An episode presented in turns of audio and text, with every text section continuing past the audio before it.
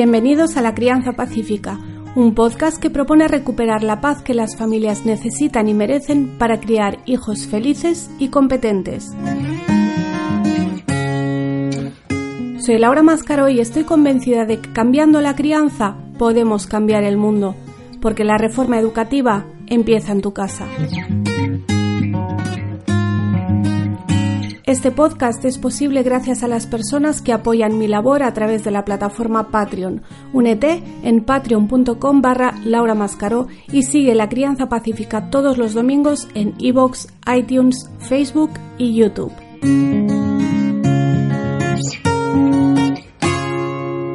Bienvenidos al episodio número 45 de La Crianza Pacífica.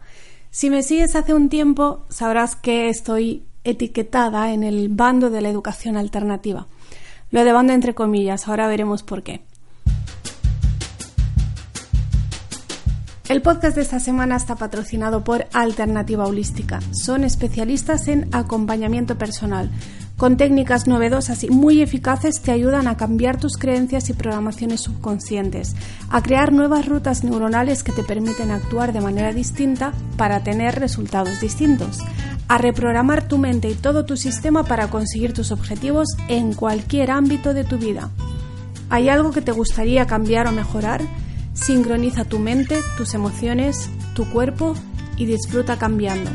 Conócelos en alternativaholística.es.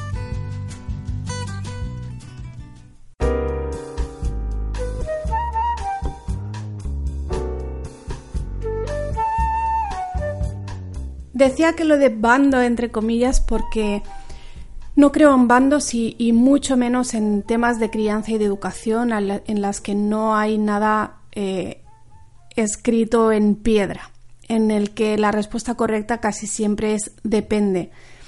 Como mis hijos no van al colegio y siempre he tratado de, por un lado, dar voz a todas esas familias que tampoco escolarizan y por otro lado, mostrar a todo el mundo cómo es la vida sin escuela. Entonces, por eso eh, se me ha puesto un poco en este bando de la educación alternativa.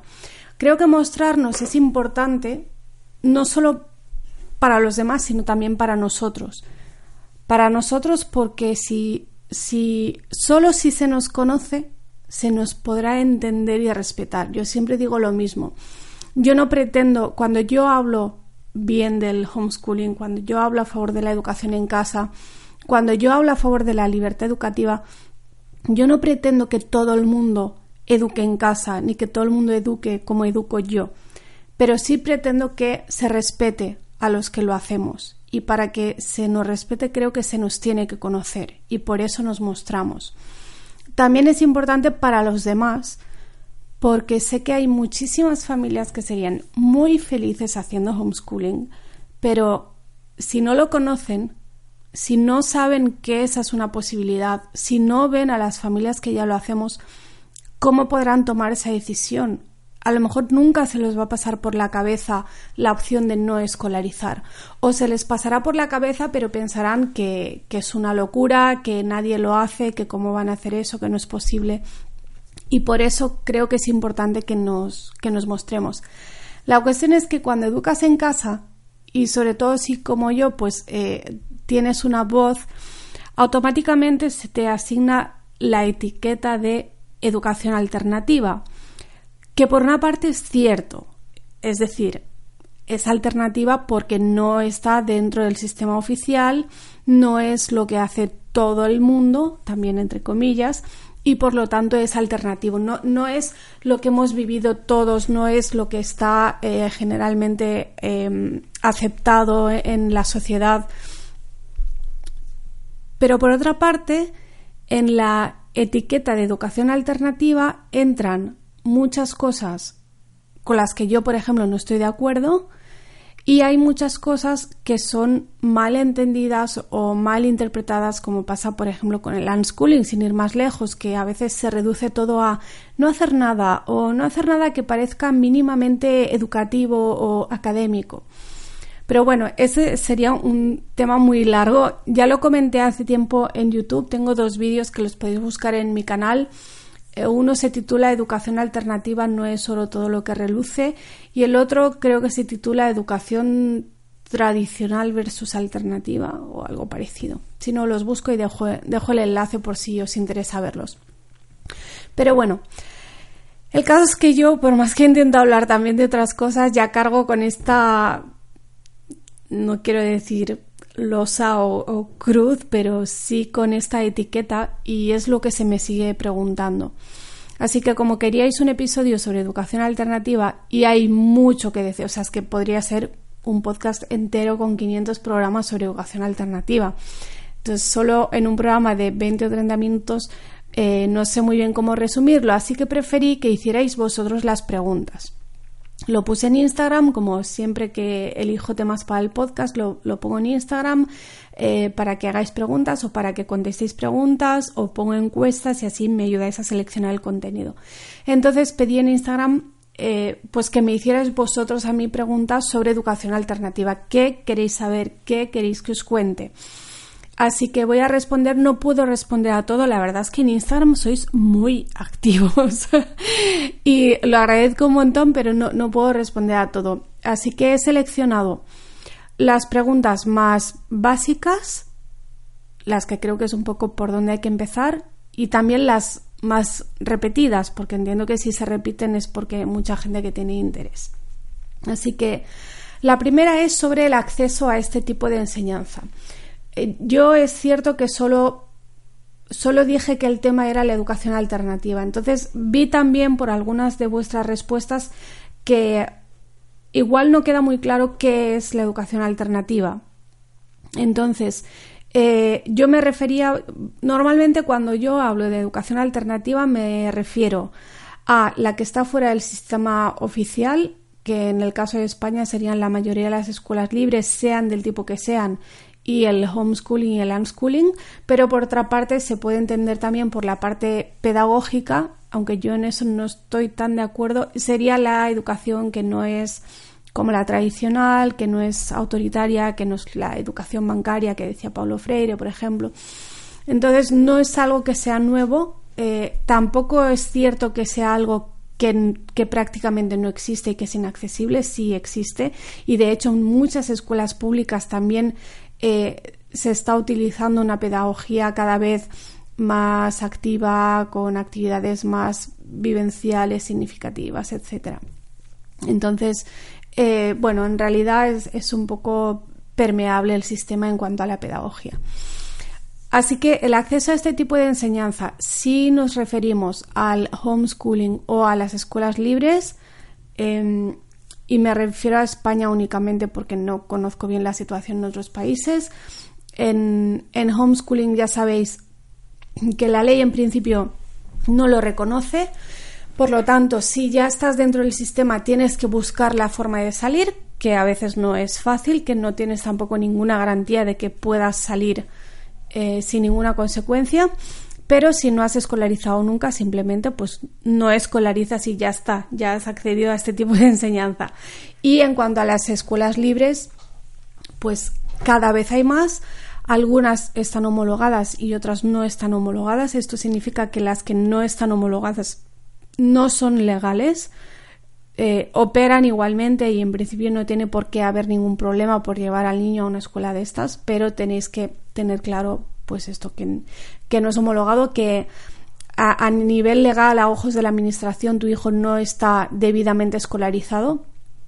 Eh, pero bueno, simplemente eh, el acceso, si es un niño que nunca ha estado escolarizado, no tiene por qué tener ningún problema. Y si es un niño que viene del sistema tradicional, normalmente, las, al menos las escuelas libres que yo he conocido, normalmente ya tienen un protocolo previsto para hacer una acogida a estos niños para ayudarles a hacer esa transición que, a veces puede durar meses, de que el niño aprenda a hacer las cosas de otra manera y sobre todo a relacionarse de otra manera, tanto con sus compañeros como con los mayores, como con la educación en sí mismo, ¿no? que, que aprendan que se puede aprender de otra manera. Pero eso normalmente los centros ya lo tienen previsto. La segunda pregunta es la gestión de los conflictos. Eh, este es un temazo, la verdad, porque muchas escuelas libres que, que yo he conocido, o bien porque las he conocido yo directamente, o bien porque me han llegado testimonios de familias o de personas que han trabajado en esas escuelas libres, veo que este es un poco el, talón de Aquiles de las escuelas libres en España. Es el tema de la gestión de los conflictos, que, ojo, pasa también dentro de las familias, aunque escolaricen en escuela convencional o que sean homeschoolers. Pero mm, es, es, lo que decía antes de, de conceptos que creo que se malinterpretan Quizá porque los que deberían explicarlos no los explican bien o quizá porque la gente se queda solo con la parte que le interesa, con la parte que le suena bonito y luego lo aplican como quieren o como pueden. Y, y, he visto esto muchas veces convertirse en un problema. El tema de que los adultos no tienen que intervenir en los conflictos de los niños porque eh, los niños tienen que aprender a resolverlos solos. Eh, esto tiene una parte de verdad, pero hay que matizarlo mucho. Eh, es cierto que los niños tienen que aprender a resolver los conflictos solos, pero los niños de entrada no saben y tienen que tener un modelo y tienen que tener un guía y un acompañamiento para hacerlo. Lo que no puede ser es sacar las manos de ahí y prácticamente ni siquiera mirar porque son cosas de niños. Yo he visto casos que rozaban el bullying en escuelas libres eh, causados o agravados por el hecho de que los adultos eh, que eran en teoría responsables no han actuado eh, en su momento o no han actuado nunca. Entonces, yo sí es algo, bueno, no sé muy bien por dónde iban, esta pregunta se ha repetido como cuatro o cinco veces, no sé muy bien por dónde iban los tiros cuando habéis preguntado por el tema de la gestión de los conflictos, pero yo lo que sí diría es que si vais a llevar a vuestros hijos a una escuela libre, que preguntéis bien cómo se gestiona este tema desde el centro. Y, bueno, si hablamos de homeschoolers, pues eh, pasa exactamente lo mismo, pues que hay familias que también consideran que no hay que intervenir, que hay familias que todo lo contrario, que están siempre ahí planeando encima de los niños y en nuestro caso particular creemos eso, que, tú tienes que conocer bien a tus hijos para ver eh, cuándo es una cosa de niños, cuando es un conflicto que ellos pueden resolver y cuando necesitan tu intervención. No es un tema, no es un tema sencillo, pero sí es muy importante. La tercera pregunta es sobre, eh, bueno, voy a juntarlo eh, porque algunas personas lo habéis preguntado junto. Uno es el tema de los idiomas y el otro es el tema de los deberes en escuelas libres. Obviamente en homeschooling sería un caso aparte.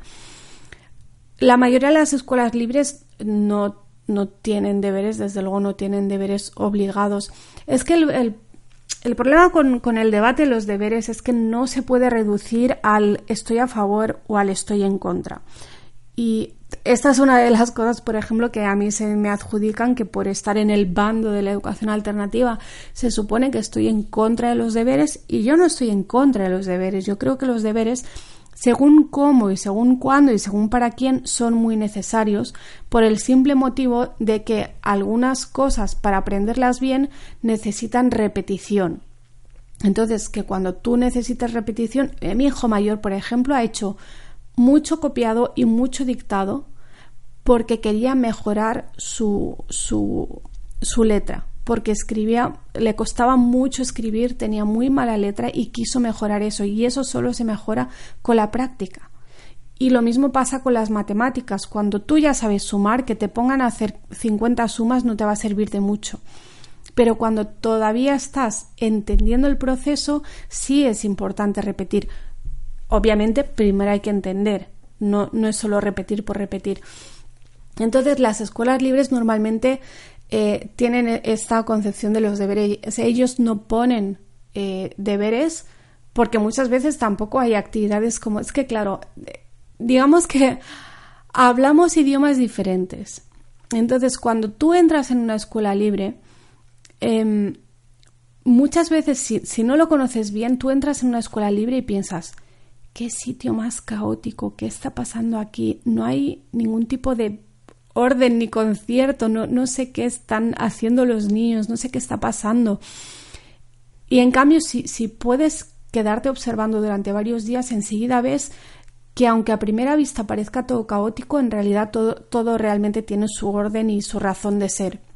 Entonces, eh, la gente que viene con mente escolarizada, la gente que viene de la escuela tradicional, le cuesta mucho entender que el niño llega a la escuela libre y no se sienta a hacer una hora de cada materia y no tiene un libro y una libreta para cada materia, que luego si no lo acaba se le tiene que llevar a casa. Entonces, normalmente las escuelas libres, las que yo he conocido al menos, como no tienen ese tipo de objetivos de hay que acabar este libro en tres meses, tampoco tienen necesidad de poner ese tipo de deberes de para todos los niños, ejercicio 25 y 26 de la página 8. No, no es eso. En cambio, si el niño ha empezado un proyecto en, el cole y no lo ha terminado y se lo quiere llevar a su casa para terminarlo, pues lo hace. ¿Esos son deberes?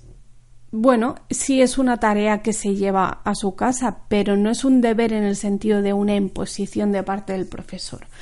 Entonces, eh, eh, yo creo que la pregunta de los deberes en realidad ni siquiera es pertinente, porque el sistema, o sea, el funcionamiento, la forma de, aprender de una escuela libre es tan diferente de la escuela convencional que no podemos eh, valorarlo con los mismos criterios que a la escuela tradicional.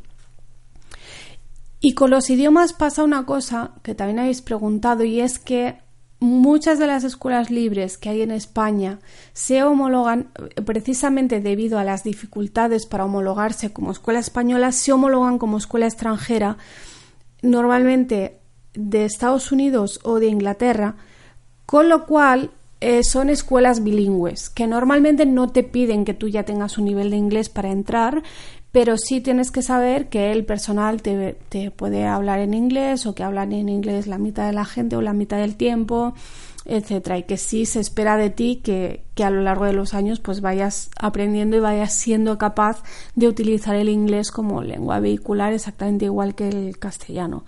Y por supuesto las escuelas que están en, en comunidades que tienen un idioma propio pues añaden ese, ese idioma como es lógico. Nada más. También es cierto que como en Instagram tenéis muy poco espacio para poner las preguntas, pues a lo mejor la gente que ha preguntado por idiomas no se refería a esto, pero bueno.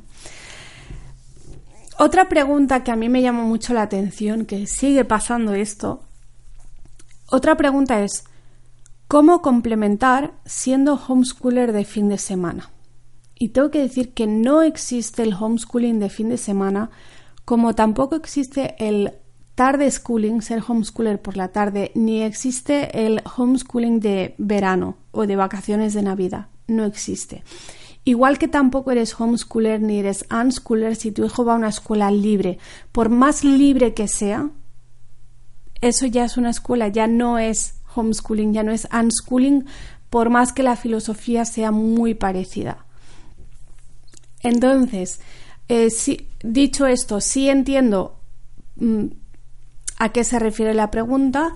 Eh, y yo, de hecho, es algo que trabajo mucho en el taller de desescolarización interior. El hecho de que si tus hijos están escolarizados en una escuela, digamos, convencional, que a lo mejor ni te gusta mucho o, o te deja bastante indiferente, que no es lo que tú elegirías si tuvieras otras opciones y quieres complementar de alguna manera porque obviamente el primer educador de, un niño siempre son sus padres, no importa si el niño va al cole o no va al cole, el primer educador y el primer responsable es la familia, son los padres. Entonces, yo siempre recomiendo a la gente que hace mis talleres que independientemente del tipo de escuela al que vayan tus hijos, el resto del tiempo tú puedes adoptar una filosofía muy, muy parecida al unschooling. Es extraer toda la parte del unschooling que se puede hacer a pesar de la escuela. Igualmente, no deberías llamarte unschooler de fin de semana, ni tarde schooler, ni, ni nada por el estilo, porque, porque no lo eres. O sea, no pasa nada, hay que aceptar, el niño va al colegio, a lo mejor no sería tu primera opción, a lo mejor no te gusta, a lo mejor no quieres, pero es lo que es. Y hay que llamar las cosas por su nombre. Es igual que cuando se puso de moda de decir que eras unschooler porque es como que ser unschooler mola más que ser homeschooler. Y yo veía mucha gente que claramente no hacía unschooling, pero se ponían esa etiqueta. Igual que veo gente que está en escuelas libres y se pone la etiqueta unschooler. No, ponte otra etiqueta, di que haces educación libre, que haces crianza respetuosa, puedes decir un millón de cosas, pero no puedes decir que haces unschooling si estás en una escuela por más libre que sea. Otra de las preguntas más repetidas es cómo es el paso de la escuela libre a la escuela tradicional. Algunos ponían el ejemplo de si por motivos económicos, porque en España las escuelas libres son privadas, de si por motivos económicos no puedes continuar y tienes que irte a la escuela tradicional, a la pública, por ejemplo, o cómo es el paso a secundaria, porque también un comentario muy repetido es que la mayoría de las escuelas libres aquí son solamente de primaria. Entonces, ¿qué sucede con la secundaria? Hay que decir que algunas sí tienen secundaria y que muchas también empiezan con la primaria, pero con la intención de que a medida que sus propios alumnos vayan creciendo y vayan avanzando de curso, la escuela vaya añadiendo esos cursos hasta llegar a tener la secundaria completa y algunos hasta el bachillerato. Pero en cualquier caso, si por cualquier motivo tienes que pasar de la escuela libre a la tradicional, la experiencia de la mayoría de las familias es que no hay ningún problema.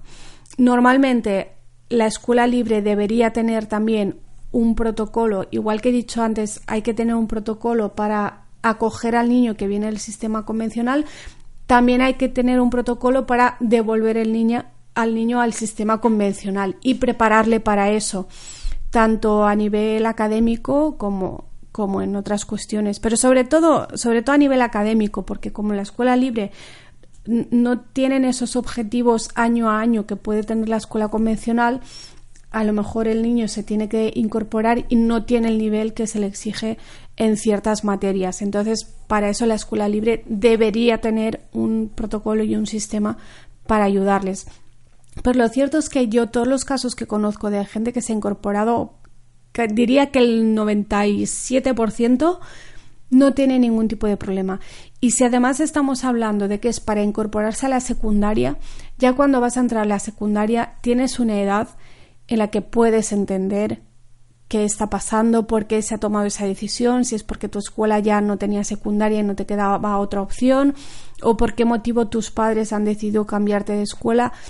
Y ya creo que no sé si se entra con 11 o 12 años a la secundaria, pero me parece que es una edad en que ya el niño debería entender que pues que está yendo a un sitio donde se funciona de otra manera y que no pasa nada, o sea, que puede costarte la adaptación a lo mejor algunas semanas, pero que no hay ningún problema.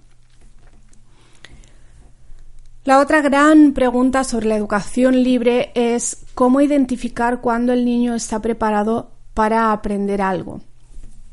Y de esto también he hablado muchas veces cuando hablo del famoso consejo de seguir los intereses del niño, que creo que es otra de esas cosas que se explica muy mal, se entiende muy mal y se aplica muy mal.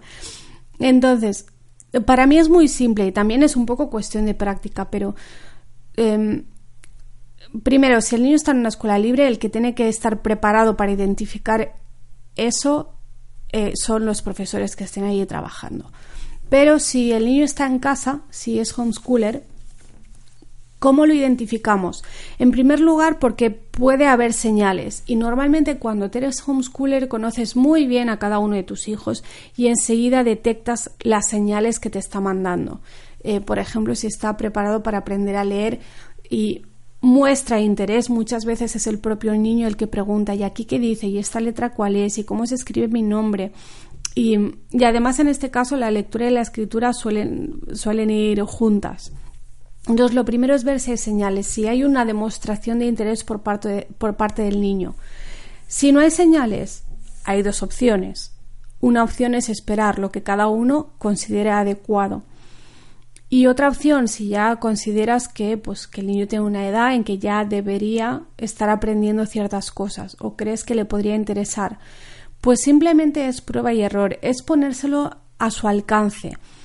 Yo suelo poner, suelo usar la analogía del, del restaurante. Digo que la escuela convencional es como un restaurante de plato único y que el homeschooling o el unschooling es como un buffet libre en el que tú le pones pones al alcance del niño cuantas más cosas mejor eh, una de las técnicas más usadas es el strewing, que significa en esparcir cosas por toda la casa para que el niño las vea y si quiere, si quiere, las pruebe, las coja, las use, pregunte y si no quiere, no pasa nada. Esa es una parte muy importante. Entonces ahí está un poco la prueba y errores. Yo se lo, se lo ofrezco, pero no se lo ofrezco como, ay, probemos ir a clase de música.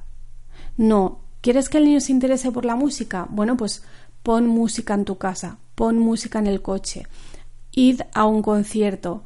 Eh, si puedes, si tienes la ocasión de tener algún instrumento musical en casa, aunque sea temporalmente porque te lo presten, tenerlo allí, usarlo tú y que si el niño quiere, sepa que también puede hacerlo. Y lo mismo pues con la lectura, con las matemáticas, con los idiomas, con cualquier tema que tú creas que puede interesar o que tú creas que el niño debería aprender. Así que lo primero es estar atento a las señales y lo segundo es que si no hay señales y no quieres o consideras que no deberías dejar pasar más tiempo, ponerlo a su alcance. Y es un poco, pues, ver si pica. Y si es el momento, picará. Y si no es el momento, no picará y no pasa nada. Ya a veces, y pasa mucho con la lectura, a lo mejor lo intentas y el niño lo rechaza por cualquier motivo que a lo mejor nunca llegarás a saber y dos semanas después o dos meses después es el niño el que viene o tú vuelves a probar y entonces ya lo recibe bien. Y no hay, no hay más. Y lo mismo pasa con cualquier otra cosa. Bueno ha habido también mucho interés por saber cómo crear una escuela libre. Y esto de verdad no puedo responder a esto eh, es un tema complejo. Eh, si es en España, además, hay que decir que hay que atender a la... hay muchos niveles de legislación en España, ¿no? Entonces, tienes que ver la legislación estatal en cuanto a creación de centros docentes, ver qué te piden, ver qué te piden para ser escuela española y ver si crees que puedes cumplirlo o no, y si no, lo que hacen muchas, como dije antes, es homologarse como escuela extranjera. Entonces, aparte de eso, tienes que ver la normativa autonómica eh, de, educación, también ver qué te piden para crear un centro en determinada comunidad, ver la normativa local de urbanismo para ver qué tipo de, local o de edificio puedes utilizar o puedes construir y ver también toda la parte eh, pedagógica y organizativa. Tienes que tener muy claro qué tipo de escuela quieres crear y tienes que hacer un estudio de mercado y ver en qué zona sería viable y ver cuál es el, producto mínimo viable, qué es lo mínimo que tienes que ofrecer para que eso sea viable y por supuesto tienes que bueno, esa ya es la parte de negocio, ¿no? Tienes que ver claro qué presupuesto necesitas y durante cuánto tiempo te puedes permitir tener una escuela deficitaria que la vas a tener seguro durante tres o cinco años o, o más. y, y básicamente es eso, ver qué, qué pide tu comunidad para crear una escuela del tipo que sea, eh, que normalmente eh, no es la parte pedagógica, lo que te piden es la parte estructural, la parte de, de seguridad, la parte de sanidad, la parte laboral, y bueno, hay un montón de cosas que ver. Yo ya, yo ya no asesoro a la creación de escuelas libres, pero sí conozco a una persona que se dedica a ello en España, así que si realmente estáis interesados, pues me podéis pedir el, contacto y, le podéis pedir un presupuesto. Y por último, el futuro de esta educación en España. Preguntaba alguien, ¿cuándo dejará de ser alternativa? Y aquí mi respuesta creo que tiene dos partes. Una es que, por un lado, no creo que deje de ser alternativa. Veo muy difícil, por ejemplo, la legalización del homeschooling con un amplio margen de libertad y, veo muy difícil también la, homologación de escuelas libres como escuelas españolas por los requisitos que, que te piden, que son inasumibles normalmente. Pero en realidad lo que yo pienso es que no tiene que dejar de ser alternativa. Lo que tiene es que haber muchas alternativas. Lo que tiene es que convertirse en la educación convencional, tiene que convertirse en una alternativa más. No que sea una es la oficial y todo lo demás son alternativas. No, debería haber muchísimas alternativas, cuantas más mejor, para que las familias pudiéramos elegir libremente la educación que consideramos mejor para cada uno de nuestros hijos. Esa es mi conclusión. Bueno, con esto espero haberos acercado un poco a la educación alternativa. Hay muchas cosas que se han quedado en el tintero porque, como dije al principio, el tema es larguísimo. Además, si mezclamos diferentes pedagogías y escuelas libres y homeschooling y unschooling, es que no acabaríamos nunca. Tendríamos que crear un podcast sobre educación alternativa. Pero aquí de momento pues vamos a seguir con la crianza. Quiero contarte que a partir de enero habrá episodios extra que voy a publicar los martes y los viernes con comentarios de actualidad relacionados con la crianza. Serán comentarios breves, serán episodios cortitos de 5 máximo 10 minutos. Si leéis alguna noticia interesante, me la podéis enviar para que la pueda comentar. Si has llegado hasta aquí, te lo agradezco inmensamente. Saludo de nuevo a nuestro patrocinador, alternativaholística.es. Si estás en Instagram, puedes seguirme en laureca78 para hacer las encuestas y las preguntas para elegir los próximos episodios. Y recuerda que para que este programa sea posible, puedes colaborar en patreon.com barra Laura Mascaro, también en iVoox, y que puedes seguirnos todos los domingos en iVoox, iTunes y YouTube. Que tengas una bella y pacífica semana.